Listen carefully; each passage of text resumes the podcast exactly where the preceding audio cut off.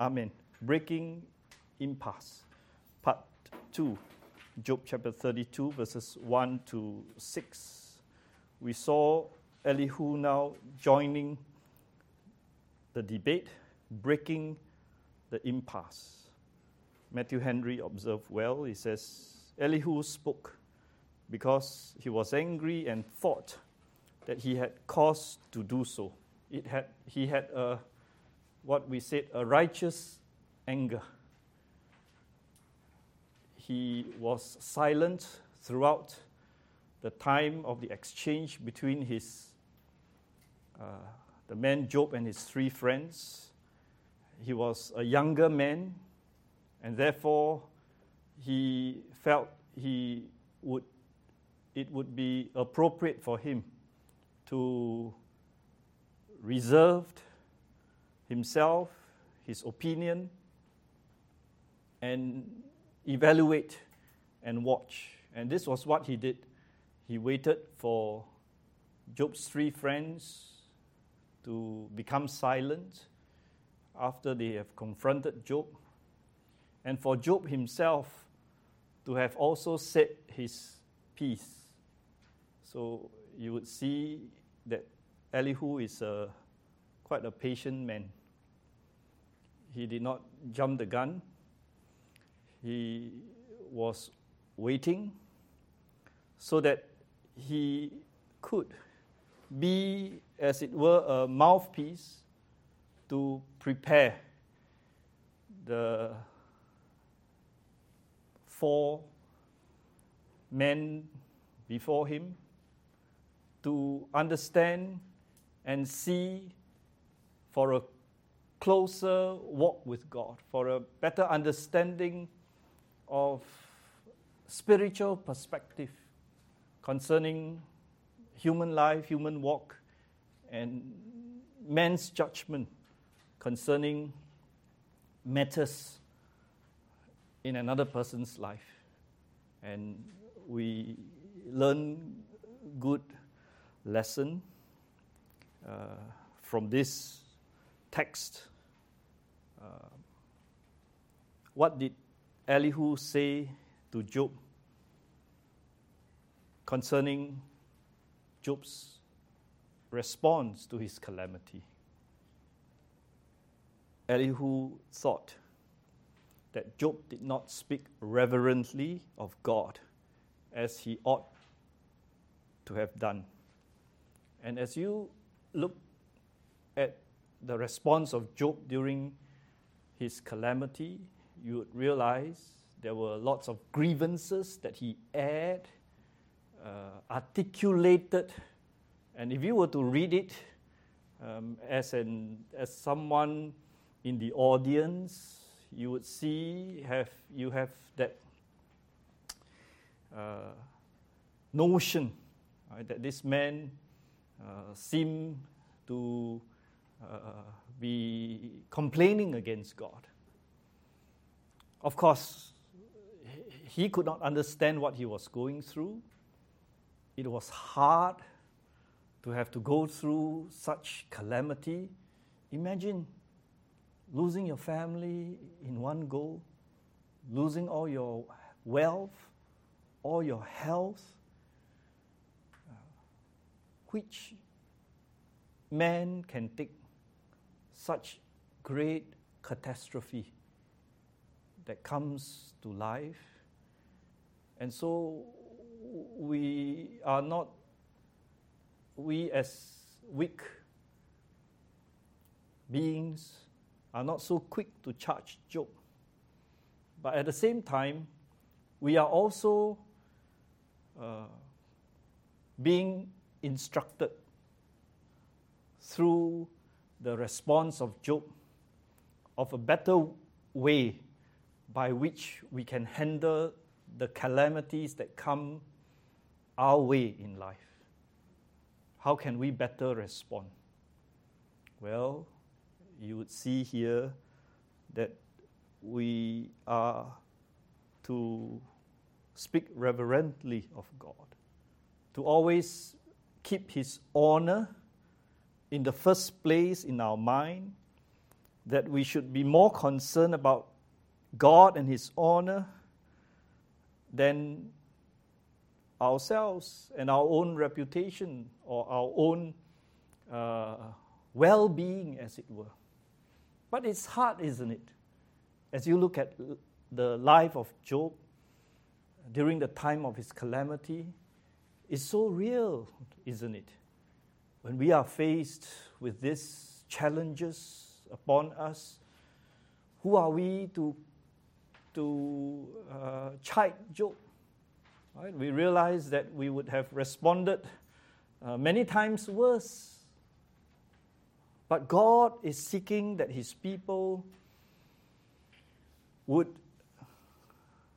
live on a higher plane, would consider that their spiritual life would move to a higher ground, that they would have a, a what Matthew Henry says, a gracious heart that is jealous for the honor of God, and that we would uh, seek to honor Him,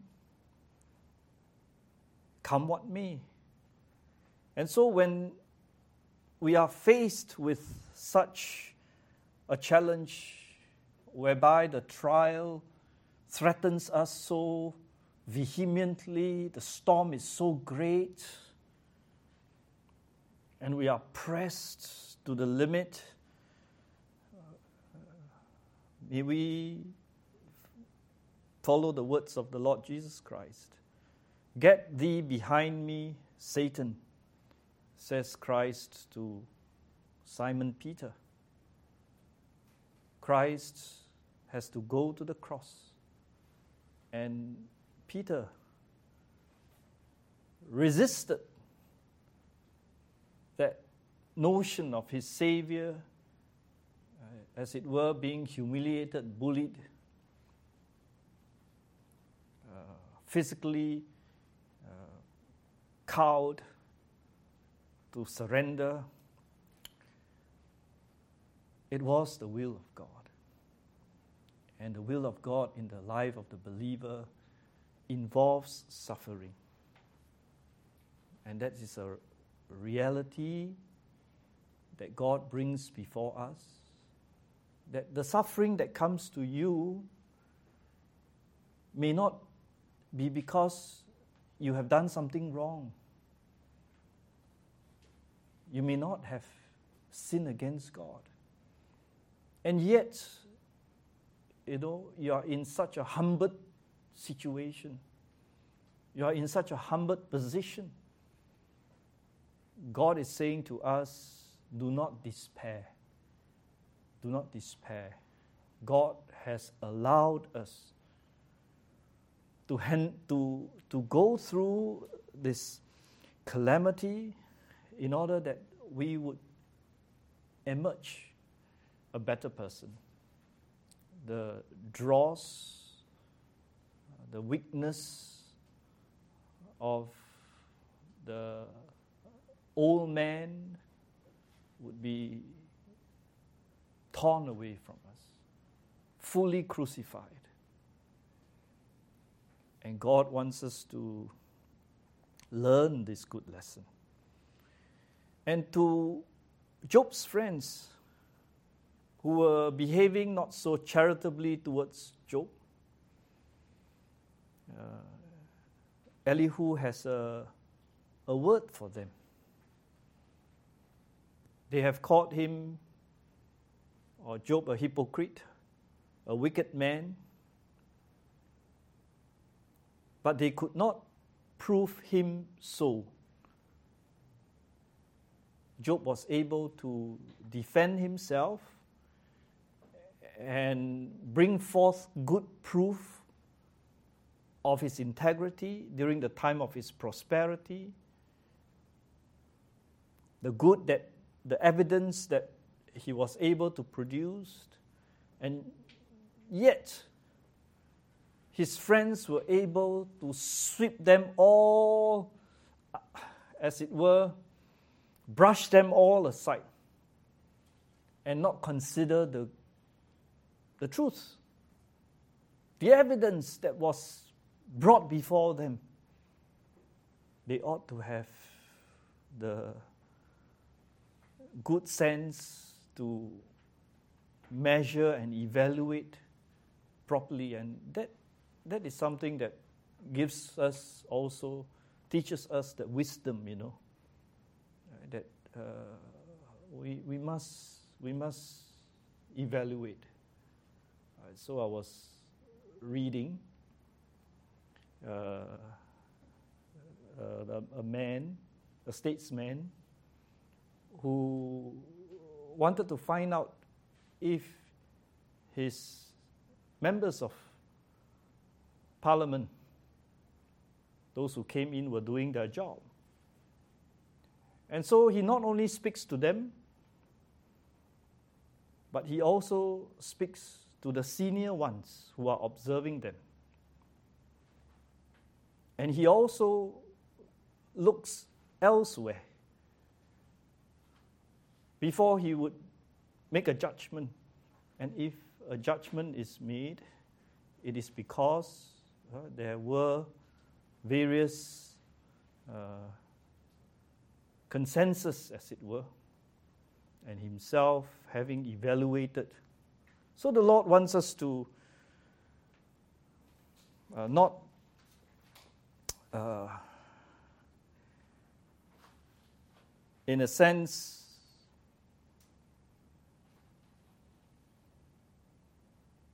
be impartial and misjudge a good man, which was what happened to Job.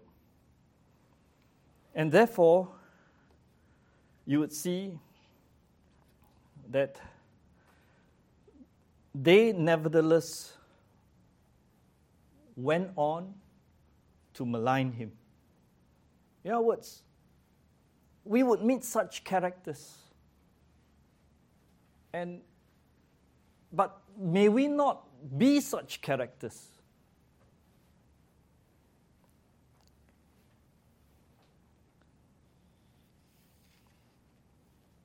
As Matthew Henry says, because they had found they had found no answer and yet condemned Job. They held Job to be guilty, yet they were unable to adduce proof of it, to reply to what he said. They still maintained their opinion, though silenced in the argument. They were in that state of mind not uncommon, in which they stubbornly held on to an opinion which they could not vindicate and believed another to be guilty, though they could not prove it. Right? Bunce gives us this good word. For one to be innocent and yet suffer wrongful accusations with the accusers, with the accusers, stubbornly insist on the wrongs is indeed hard to bear.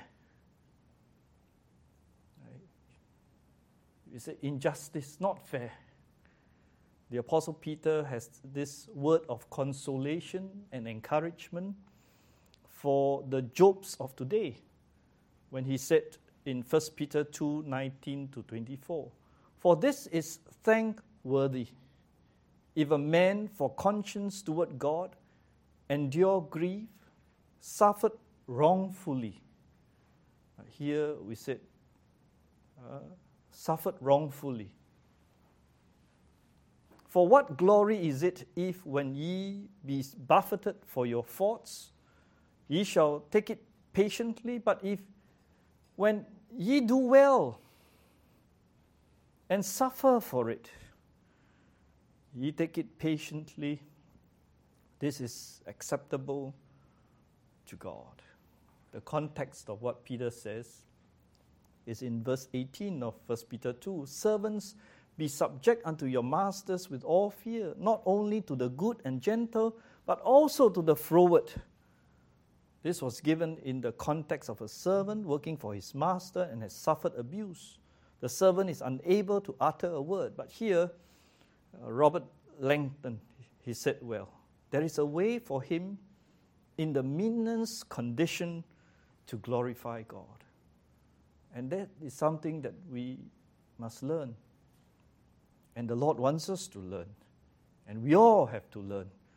And to adorn the profession of religion, no estate so low as to be shut from that, and a rightly informed and rightly affected conscience towards God shows a man that way and cause him to walk in it. In other words, if you have a right understanding of your position in the sight of God and in the sight of man, and you knew that it is the will of God for you to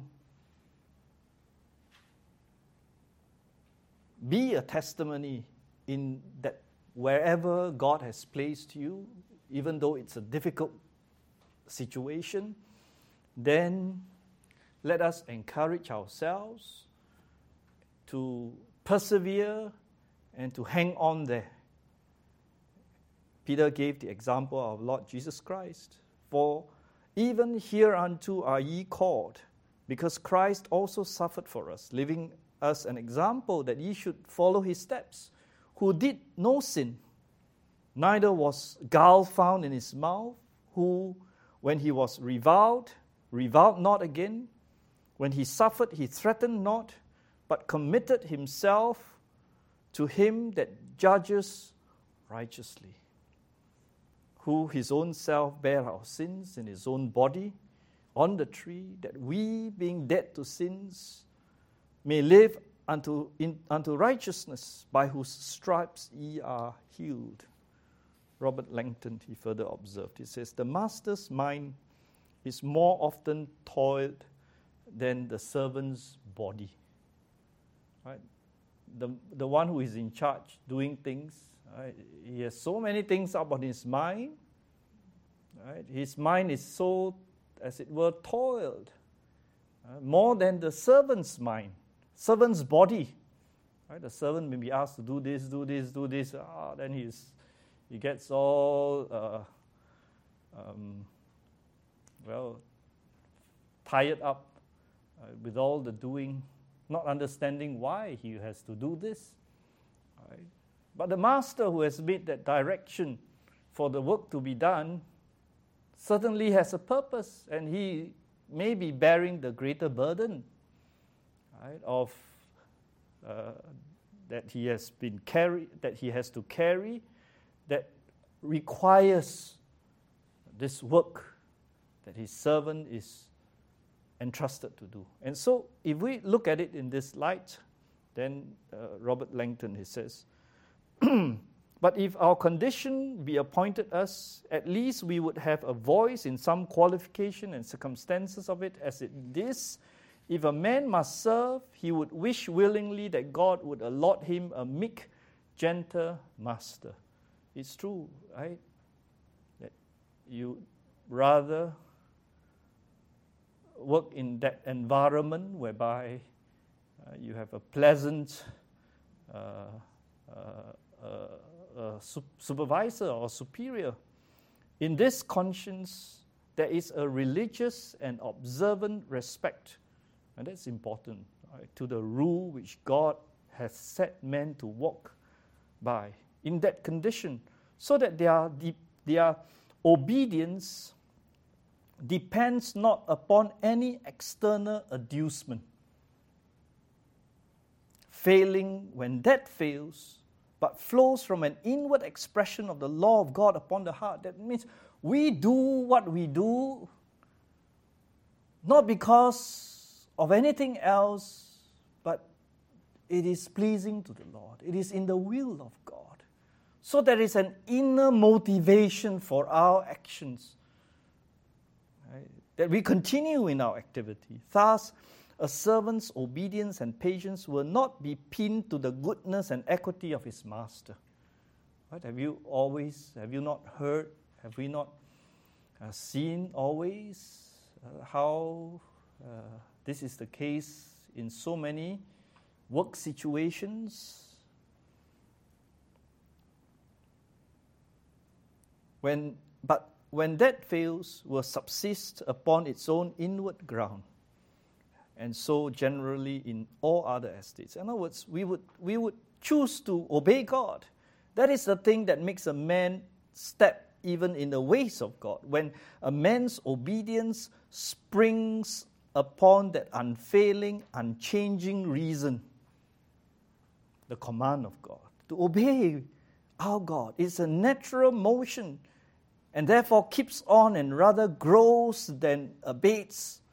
But they who are moved by things outward must often fail because those things are not constant in their moving. As, for instance, when a person are acted upon the spirit of their rulers, as the Jews when they had good kings. Elihu acted as a judge, impartially meting out a just judgment concerning the unjust treatment upon Job by his three friends. He was at hand listening to the exchange amongst them and therefore waited his time to vindicate Job. And you see, this man spoke right, in a righteous way. Galatians 6 1 says, Brethren, if a man be overtaken in a fault, ye which are spiritual, restore such and one in the spirit of meekness, considering thyself, lest thou also be tempted. So, what did Elihu say? He says that I am young and ye are very old. In other words, he's admitting that, you know, he, he, that he, as a person, right, that he is a younger man. Wherefore I was afraid, he says. So his words right, came with, as it were, fear and trembling. He was not forth, uh, he was not just babbling unreservedly. Okay? Uh, so he, he was filled with the spirit of meekness. How he said, uh, and does not show mine, show you mine opinion.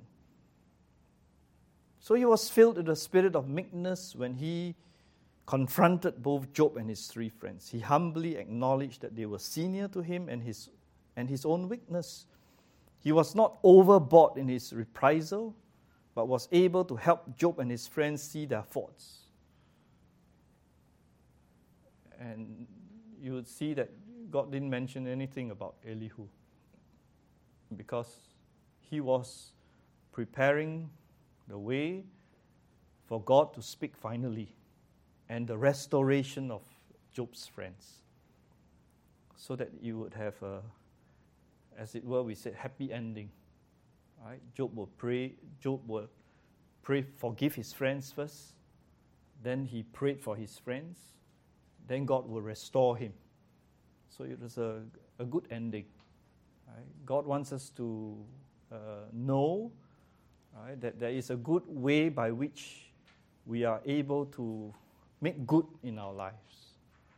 And God provided that blueprint for us, for our learning, and may we learn well. So God Himself will finally speak to set the matter straight. The unjust treatment of Job, concerning the unjust treatment of Job. But for Job, he is being led to simmer down as righteous judgment and righteous assessment is being meted out, culminating in God Himself speaking to allay all the uncertain emotions that went through him during the time of his trial, to help him to keep faith and patiently endure the trials of life as Jesus did. Can we patiently endure the trials of life? God wants us to obediently and patiently endure the trials of life. And that, is, that comes as a fruit of the, the Spirit's work in our hearts, in our lives. We grow spiritually more mature as we allow, uh, subsist under God and His command. Let the spirit of patience be uh, find its fruition in our hearts, in our lives. And so we close with the words of our Lord. This example that Peter quoted. For even here unto were ye called, because Christ also suffered for us, living as an example that ye should follow his steps, who did no sin. Neither was gall found in his mouth, who, when he was reviled, reviled not again. He reviled not again. When he suffered, he threatened not, but committed himself to him that judges righteously. Amen. May the Lord strengthen us and help us. Let us pray. Father, we thank thee for thy word. Strengthen us by thy grace and grant to us thy presence to comfort and to cheer us that we may be instructed to suffer and suffer uh, as our Lord Jesus Christ did with the presence of thy grace and receiving thy comfort. This I pray with thanksgiving in Jesus' name. Amen.